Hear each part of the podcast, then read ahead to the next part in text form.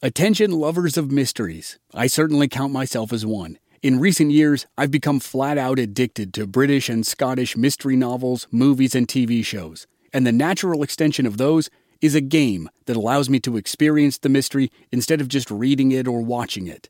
Don your own detective hat in June's Journey, a free, hidden object mobile game that delves into the captivating journey of June Parker a self proclaimed detective on a quest to unravel the mystery surrounding her sister's untimely death. It's set in the glitz and glamour of the roaring 20s, and you play as June, deciphering clues and uncovering secret plots within thousands of beautifully illustrated scenes. New chapters are added to the game each week, and you can personalize and decorate your very own Orchid Island where the story takes place. Download June's Journey on your Android or iOS device or play online via Facebook Games. Your detective journey awaits. Your brain needs support, and new Olly Brainy Chews are a delightful way to take care of your cognitive health.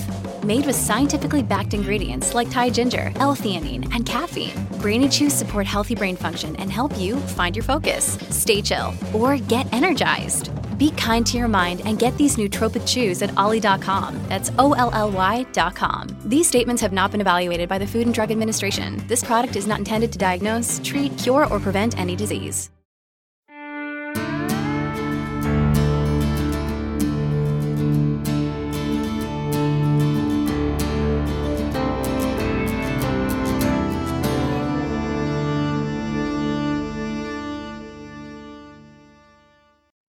Hey, Legends listeners, I've got a special extended preview to share with you. I'm sure many of you are familiar with podcast host Lindsay Graham. He hosts American History Tellers and American Scandal, among others. American History Tellers was an early inspiration for me as I was building this show. I've become friends with Lindsay over the past few years, and I want to highly recommend his new podcast. It's called History Daily, which is a pretty straightforward name. Every weekday, you get an episode that explores a pivotal moment or event that happened on that day in history. And the episodes have all the trademark high quality music and sound design that you'd expect from Lindsay's podcasts. And before we start the preview, I want to say a quick hello and welcome aboard to all the listeners who found Legends of the Old West through History Daily. Lindsay promoted this show on History Daily a few weeks ago, and we're reciprocating now that our season about outlaws is finished. So let's get to the preview. I know you don't want to hear me ramble anymore. I picked two stories from American history to share with you, and I didn't want to double up on stories about the Old West, so I went with two episodes about the American Revolution. The first is about the Boston Tea Party, and the second is about the Battle of Princeton. You're going to hear them back to back with no commercials, so sit back and enjoy. When you're finished, subscribe or follow the show on your favorite podcast app. And now, here's History Daily.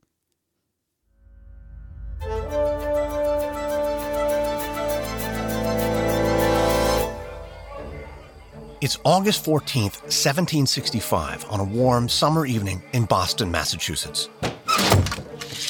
Andrew Oliver, a stamp man, slams his window shut. Outside his home, an angry mob is coming for him. Andrew was recently hired to enforce the Stamp Act, a British law that imposes new taxes on the American colonies. But many of the colonists aren't happy about this new levy imposed by a government thousands of miles away and they're just as disgruntled with Andrew for enforcing the law. Earlier this morning, his fellow colonists hung an effigy from an elm tree in town. Pinned to its chest were the initials AO for Andrew Oliver. The sheriff urged Andrew to run and hide, and as he listens to the mob gathering on his front lawn, he wishes he would have listened. Andrew peeks outside and sees angry men surrounding his house, their faces lit by the flickering light of burning torches. He watches as they hoist his effigy in the air before cutting off its head and lighting the body on fire. Andrew swallows and grows pale. Outside, another man grabs a rock and throws it through the window, shattering the glass. Andrew jumps, startled, as the stone skids across the floor. Spurred on by the window breaking, the crowd climbs his fence and swarms onto his front porch.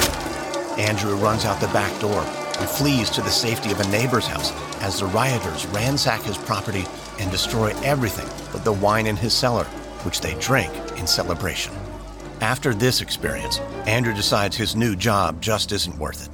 Three days later, he resigns. But this is just the beginning of the unrest. As the British Parliament continues to impose taxes on the American colonies, the anger grows, culminating eight years later on December 16, 1773, when American colonists strike back in an act of defiance.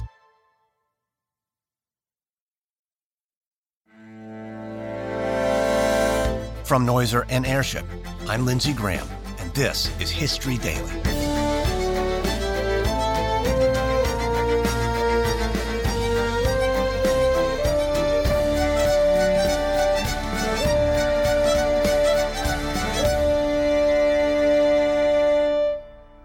History is made every day. On this podcast, every day, we tell the true stories of the people and events that shaped our world. Today is December 16th, 1773, the Boston Tea Party. It's December 17th, 1765, a chilly winter's day in Boston, four months after the mob raided Andrew Oliver's house. Andrew adjusts his wig nervously as he steps onto his front porch to face another crowd of angry men. He reminds them that he's already resigned his post months ago, but these men aren't satisfied with his resignation. They insist that Andrew swears in front of the whole town that he will never again work as a stamp man.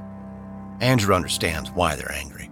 Britain may need funds to administer its growing empire and to fill the hole in its finances left by the French and Indian War but the Stamp Act is unfair. It demands the colonists pay a tax on printed materials, things they use every day, like newspapers, legal documents, wills, even playing cards. Stamp men, like Andrew, are meant to issue a stamp on these goods to show that the tax has been paid, but many colonists have refused to comply. On the other side of the Atlantic, debate rages in the British Parliament about the unruly American colonists. Many want them brought to heel, but some are more sympathetic like the Irish politician Isaac Barre, who describes these colonists as sons of liberty. Today, Andrew Oliver wishes these sons of liberty currently standing on his front porch would just leave him alone. But they're not going anywhere. Not until Andrew swears an oath. It's humiliating, but to deny them would be dangerous. The Sons of Liberty are a strange hodgepodge wherein businessmen and politicians rub shoulders with bar brawlers and drunken wailers it's a motley crew, and the only thing they have in common is their hatred for Andrew. So Andrew buttons his coat and follows the rabble to the elm tree in town, now known as the Liberty Tree. In as loud a voice as he can muster, Andrew promises that he will never again enforce the Stamp Act. The large crowd of onlookers cheer with delight. But these Bostonians aren't the only ones who are sick and tired of British tyranny.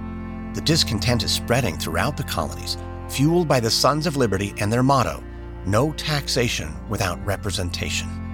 In the coming weeks, the Sons of Liberty will keep the pressure on, boycotting British goods and attacking custom houses and the homes of tax collectors. Finally, after months of protest, in March of 1766, the British Parliament votes to repeal the Stamp Act. But the very same day, the British send a message to the colonies when Parliament passes the Declaratory Acts, asserting that the British government has unrestrained legislative power over the colonies. Parliament will use that power to pass the Townshend Acts in 1767, which include the imposition of new taxes on imported goods like paint, china, glass, lead, and tea. It's June 10th, 1768, dusk in Boston Harbor, and one year after the Townshend Acts. John Hancock, a wealthy shipping magnate, stands at the water's edge, his fists clenched as he watches British soldiers swarm over his ship, the Liberty. Just yesterday, a customs official accused Hancock of smuggling wine into the harbor to avoid the tariffs brought about by the Townshend Acts. Hancock denied the charges, but the British officials didn't believe him. Now they are taking possession of his ship. Hancock is frustrated, but he's not surprised. This isn't the first time he's endured harassment. A few weeks ago, Hancock had to forcibly eject a customs official from one of his ships when he found the man searching his holds without a warrant. Today, as he watches the British officials commandeer the Liberty, he's angry. But he's not the only one. A crowd has started to gather at the harbor. Hancock is popular among the townsfolk, especially with the Sons of Liberty. He's well known for standing up to the British. so the crowd watching has swelled to as many as 3,000 people. Enraged, the mob then marches to the home of the official collector of the port, but he isn't home. So they return to the harbor, where the official maintains a pleasure boat. The mob drags this boat from the water all the way to the Liberty Tree, and there, after conducting a mock trial, they light it on fire. Meanwhile, the British maintain that John Hancock is a smuggler and have filed charges. He'll have his day in court and will be defended by John Adams, a founding father and future president of the United States. Adams will get the charges against Hancock dropped, but the British will not return Hancock's ship. Instead, they will repurpose the Liberty to serve as part of the British Royal Navy, using Hancock's ship to patrol for custom violations. In retaliation, disgruntled American colonists will board the Liberty and burn it in protest. But the turmoil in Boston Harbor is just beginning. The British will send more troops to occupy the city, but they will not succeed in quelling the unrest. Rather, the growing number of redcoats will unite the colonists, pushing them one step closer to revolution.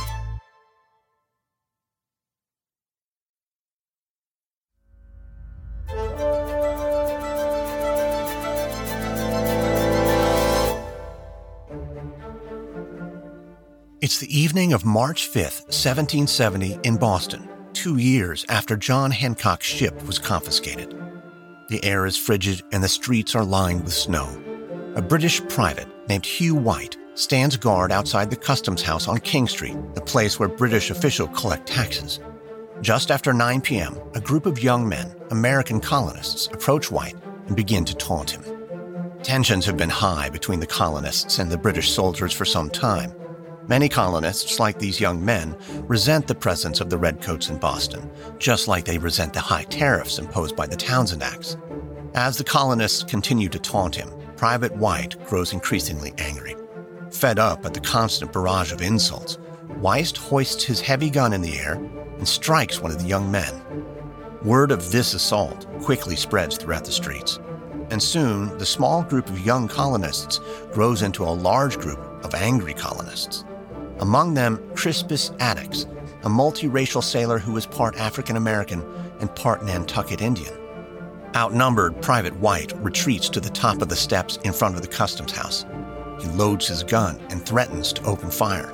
The crowd below answers White by pelting him with ice and snow. White calls for reinforcements, and soon seven armed British soldiers arrive on the scene. In the midst of this tense standoff, someone cries out fire. The soldiers discharge their weapons into the crowd. Crispus Attucks falls to the slushy ground, a crimson puddle growing beneath him from the hole the musket ball tore through his flesh. Crispus Attucks is the first man to die in the American Revolution. When the smoke clears, two more colonists are dead. Two others will die later as a result of their wounds.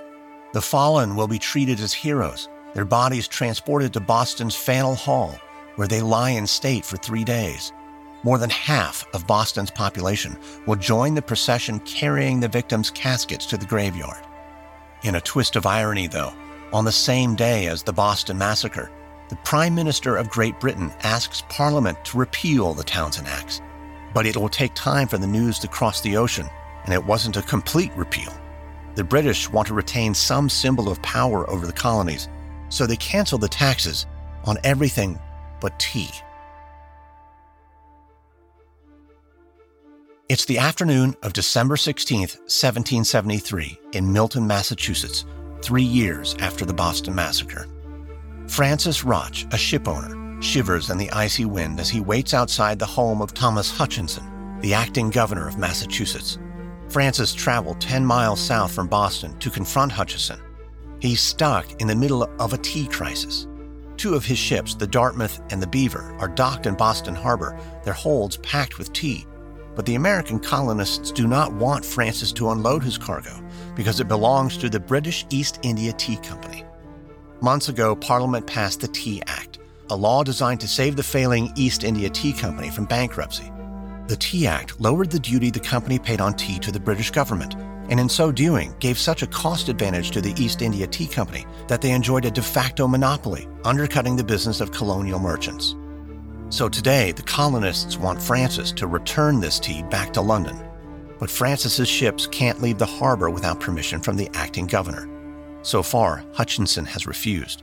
He wants the tea unloaded immediately so he can collect the tea tax, as small as it is. At last, Governor Hutchinson comes to the door. Francis pleads with him for permission to sail back to London. But once again, the governor refuses. Irritated, Francis gets back into his carriage. He tells the driver to make for Boston and fast. He has a message to deliver. When Francis's carriage arrives in Boston, he heads straight for the Old South Meeting House, where hundreds wait for his arrival. As Francis opens the door of the meeting house, the heat of the packed bodies hits his cold cheeks. He pushes into the room and explains that Governor Hutchinson will not allow his ships to leave until the tea is unloaded and the tax is paid. The crowd groans with frustration. There are representatives of several towns here, men of all ages, colors, and creeds, but all sick of being forced to accept taxes imposed without their consent. Samuel Adams, one of the leaders of the Sons of Liberty, climbs on top of a bench and begins shouting, This meeting can do nothing more to save the country. And the crowd roars in agreement. Soon, Samuel Adams and the other members of the Sons of Liberty take to the streets and matters into their own hands. And through a brazen act of defiance, they will strike a blow for liberty.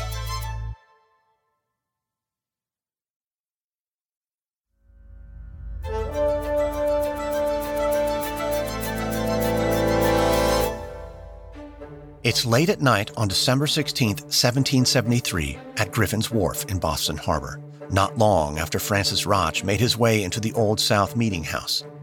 George Hughes, a Boston shoemaker, stands with a somber group of men at the water's edge.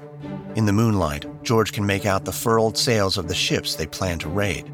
Further out, he sees the shadows of British gunships. His heart begins to pound with excitement and trepidation the Sons of Liberty have come up with a daring plan. The British want the tea unloaded, so the colonists decide to give them what they want and unload it into the water. The plan is so audacious that the men have disguised themselves as Mohawk tribesmen.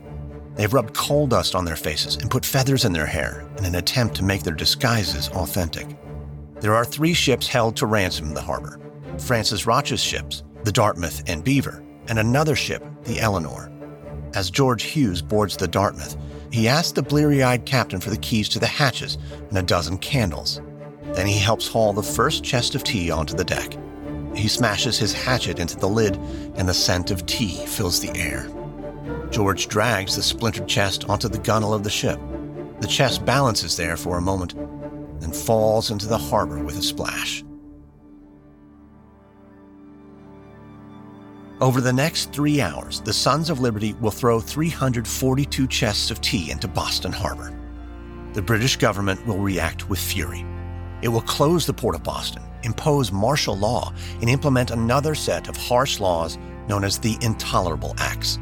But this will only fan the flames of revolution. In 1775, British soldiers will cut down the Liberty Tree, but still the rebels will not be cowed. A year later, in 1776, the American colonies will be on a path to freedom from Britain at last, as John Hancock is the first to sign the Declaration of Independence. Three years prior, Hancock had written, No one circumstance could possibly have taken place more effectively to unite the colonies than this maneuver of the tea. All on that frigid night in Boston Harbor on December 16, 1773. Next on History Daily, on December 17, 1903, Orville and Wilbur Wright achieved the first powered, sustained, and controlled airplane flight in history. From Noiser and Airship, this is History Daily, hosted, edited, and executive produced by me, Lindsay Graham. Audio editing by Molly Bach. Sound design by Derek Behrens. Music by Lindsay Graham. This episode is written and researched by Vanessa DeHaan. Executive producers are Steve Walters for Airship and Pascal Hughes for Noiser.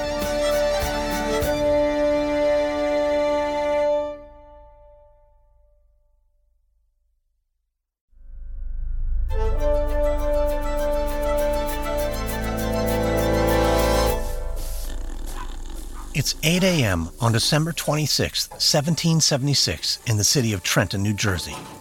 Inside the bedroom of a small house on King Street, a group of German soldiers, known as Hessians, wake up with stinging hangovers from the previous day's drinking. They've been celebrating Christmas with plenty of beer, and some of these men are determined that the festivities will continue into today. As the men rouse and then immediately pour glasses and toast to their health, they feel they've earned this brief Christmas reprieve after months of heavy fighting against the colonial forces. These 1,500 Hessians are soldiers for hire. They've been on the payroll of the British Empire ever since the American colonies declared their War of Independence. In that time, the Hessians have earned a reputation for being fearsome warriors and have helped to decimate the Continental Army led by General George Washington. At the Battle of Long Island in Manhattan, the Hessians slaughtered colonial troops by the hundreds they don't consider the dwindling American army to be much of a threat, nor do they expect to have to defend themselves this morning. But outside in the street comes a shout of alarm. Der Feind, der Feind. The enemy, the enemy. Shooting starts, and the Hessians scramble out of bed and grab their bayonets. Some of them take the time to put on their bright blue uniforms, while others simply dash out of the house in their underwear. All along the main road, Hessians emerged from various homes in astonishment to find colonial soldiers on horseback streaming into the snow covered streets of Trenton from two sides. Backed by the sound of thunderous cannons, the colonial soldiers are heavily armed and they appear to outnumber the Hessians two to one. Until today, the Hessians were convinced that they were on the winning side of a bitter conflict between the British colonists and the American patriots. But starting at Trenton, and culminating in just over a week's time, George Washington will lead a series of victories that will prove the American Revolution is far from over. On January 3, 1777, at the Battle of Princeton, Washington and his army will perform an extraordinary military feat that will turn the tide of the war and alter the course of history.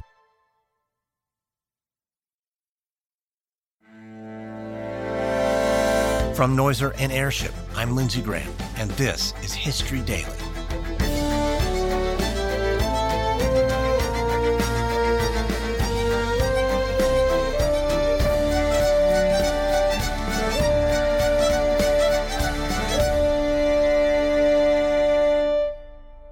History is made every day. On this podcast, every day, we tell the true stories of the people and events that shaped our world. Today is January 3rd, 1777, the Battle of Princeton. It's December 26, 1776, in the city of Trenton, New Jersey, just over a week before the Battle of Princeton. General George Washington, the commander in chief of the Continental Army of the Thirteen Colonies, observes the Battle of Trenton from the high ground at the north of the city. From here, he can direct his army of 2,400 men and witness the action from a good vantage point. He has a decent view of the two main streets at the center of Trenton, although they are now clouded with musket smoke. But the Hessians are easy to spot in their brightly colored uniforms. Among them, Washington recognizes the uniform of Colonel Johann Rall, the commander of the Hessian Brigade. Rall rides a horse through Trenton, trying to regain control of the city, but it's a lost cause. Washington's plan for this surprise attack was simple but effective. He divided his men into two flanking columns that would attack the city simultaneously under the cover of darkness, backed by cannon fire. The outnumbered Hessians are already buckling under the onslaught, and Washington feels proud that his plan is working and that his army is performing, especially considering what a poor state they were in just days before. Ever since the Continental Army's defeat in New York at the Battle of Long Island, an alarming number of his soldiers have deserted Washington needs a big victory to boost morale and recruitment. He knows that if he cannot secure some key victories for the Continental Army very soon, morale will plummet even more, and this glorious revolution that he and so many others have devoted their lives to will be doomed to failure. To that end, his army has just performed a daring feat that will go down as one of the most significant moments in American history. Late yesterday evening, under the cover of darkness, Washington and his army managed to row themselves and their heavy artillery over the freezing Delaware River in order to carry out the surprise attack on Trenton. It was a hugely perilous and logistical challenge, especially considering that most of his men can't swim.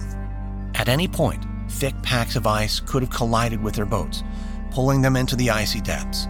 Washington considers it a miracle that it didn't happen. Instead, in the early hours of December 26th, he and his entire army successfully made it across the Delaware and began the grueling nine mile march to Trenton. Washington had been privately concerned that putting his men through such an ordeal the night before a battle might break their spirits, but as he watches the vigor with which they attacked the Hessian garrison, he realizes he was right to believe in them. Washington watches as Colonel Rahl unsuccessfully attempts to rally his troops and establish a defensive perimeter. The Hessians have garnered a reputation for being formidable opponents, but today Washington's men proved the tougher combatants as they surged through the streets, shooting Hessians down on every corner.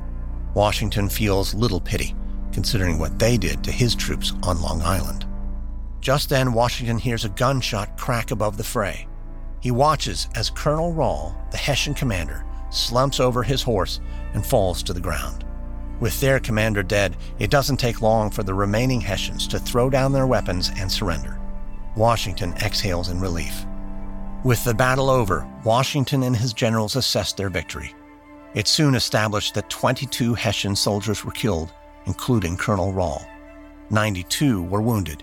900 have been taken prisoner. The rest have fled the city.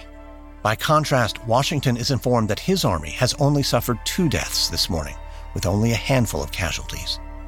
But Washington is not ready to celebrate just yet.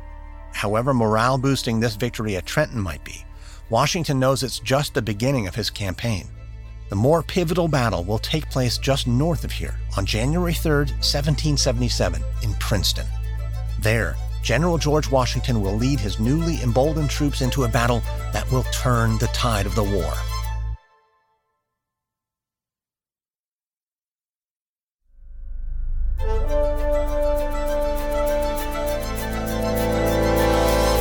It's December 30th, 1776, four days before the Battle of Princeton, on the south side of Assunpink Creek, a small tributary that flows into the Delaware River, which divides New Jersey from Pennsylvania. General George Washington rides atop a large black steed and addresses his assembled troops of over 2,000 men. He knows the outcome of the appeal he is about to make is vital to the success of the American Revolution. He is also aware that he's already asked a great deal of these brave soldiers but he has no choice but to persuade them all to keep fighting, even though as of tomorrow, most of them no longer have to. On December 31st, the enlistment of many of his soldiers will be up, meaning his men can legally leave the army and return home. To entice them to stay and fight, he's offered them a bounty of $10 per man, the equivalent of just over $300 today. But Washington knows this small amount of money alone will not compel them he hopes to appeal to their sense of duty. He tells them, My brave fellows, you have done all I asked you to do, and more than could be reasonably expected. But your country is at stake, your wives, your houses, and all that you hold dear. If you will consent to stay only one month longer, you will render that service to the cause of liberty and to your country, which you probably can never do under any other circumstances. Upon completing his speech, Washington waits to see if anyone will step forward to show their allegiance. For some long seconds, it appears nobody will. Then one soldier volunteers, then another. Before long, all of the assembled troops have stepped forward to declare their loyalty to Washington and to the Revolution. Washington nods in appreciation, knowing that with strong hearted men like these, anything is possible, even defeating the British. It's January 2nd, 1777, on the north side of Assunpink Creek in Trenton, New Jersey. Lieutenant General Charles Cornwallis, commander of the British infantry, is frustrated. He marched here with thousands of red coated soldiers to take back Trenton from the Americans. Cornwallis expected to easily overwhelm Washington's forces, which are only roughly half the size of his. But the Continental Army has not been so easy to defeat. As Cornwallis marched towards Trenton, Washington's troops employed delay tactics, repeatedly attacking Cornwallis and then retreating in an effort to buy time. Washington used that time to build a defensive line on the south side of Assunpink Creek. Washington and his men have formed ranks safely behind it. And now Cornwallis and his troops stand on the north side of the creek. In order to attack, Cornwallis's men must first make it across a small wooden bridge. Three times now, Cornwallis has ordered his men to cross that bridge, but each time his soldiers were repelled by American cannons. The bridge is now red with British blood, and night is falling. Cornwallis is irritated, but confident that Washington is pinned down with nowhere to run. So Cornwallis orders his men to make camp for the night, telling them, We've got the old fox now. We'll go over and bag him in the morning.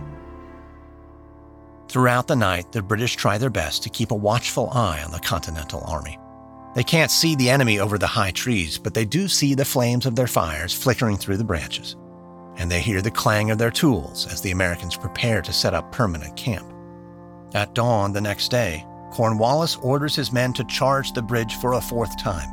He is delighted when they meet little resistance, but when Cornwallis gets to the other side, he is astonished to discover that the fox has slipped away.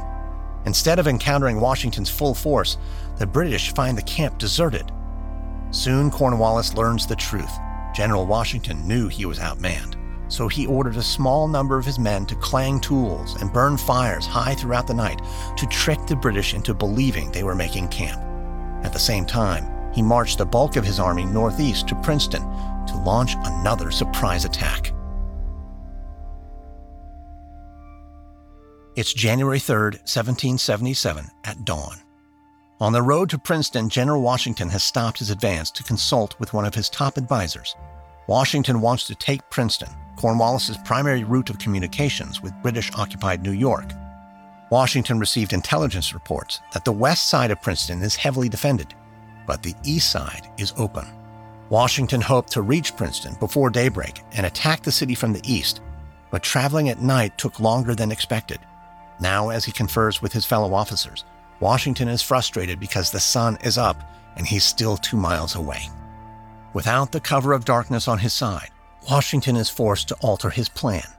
He orders most of his troops to continue on to Princeton, where he hopes to surprise the 1,200 British troops who are garrisoned there but he also orders one of his officers, Brigadier General Hugh Mercer, to take a small detachment of 300 men west to destroy a bridge to slow Cornwallis's ability to pursue them. But with these orders, Washington has just sent General Mercer and his detachment right into the sights of the enemy.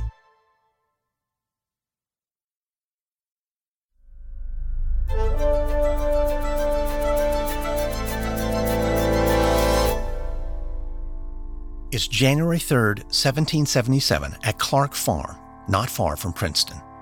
General Mercer and over 300 troops make their way through an orchard in the early morning light. Mercer and his detachment are on their way to destroy a nearby bridge, and they are in grave danger. 2,000 British troops have spotted them and are poised to attack. Last night, Lord Cornwallis ordered these soldiers to leave Princeton and march south to Trenton to help Cornwallis attack General Washington. On their way, these British soldiers spotted Mercer and his detachment on the march. Now, the British officer in charge orders an attack. The stillness of the morning is interrupted by a cacophony of gunfire. Eventually, the Redcoats charge with their bayonets in the air. But when they see General Mercer at the center of the ferocious fight, they are certain he must be George Washington. The British soldiers surround, taunt, and stab Mercer repeatedly until he falls to the ground mortally wounded. The British roar in triumph, but they have not killed the man they think they have. Instead, they will meet Washington later.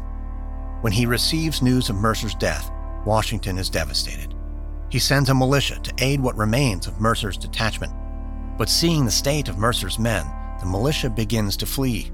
Eventually, Washington rides into the fray himself with reinforcements and rallies the fleeing militia leading a counterattack against the British troops that places him directly in the field of fire.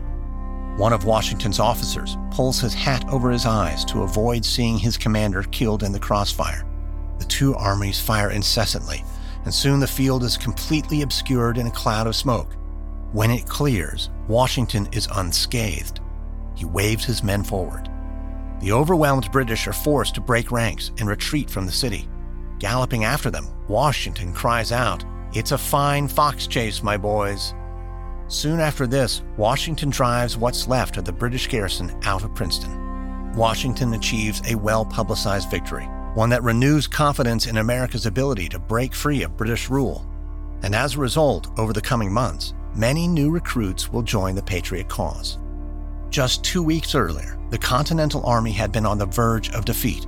But now, thanks to the military prowess of George Washington and the resilience of his men, the American Revolution looks poised for success. But the War of Independence is far from over.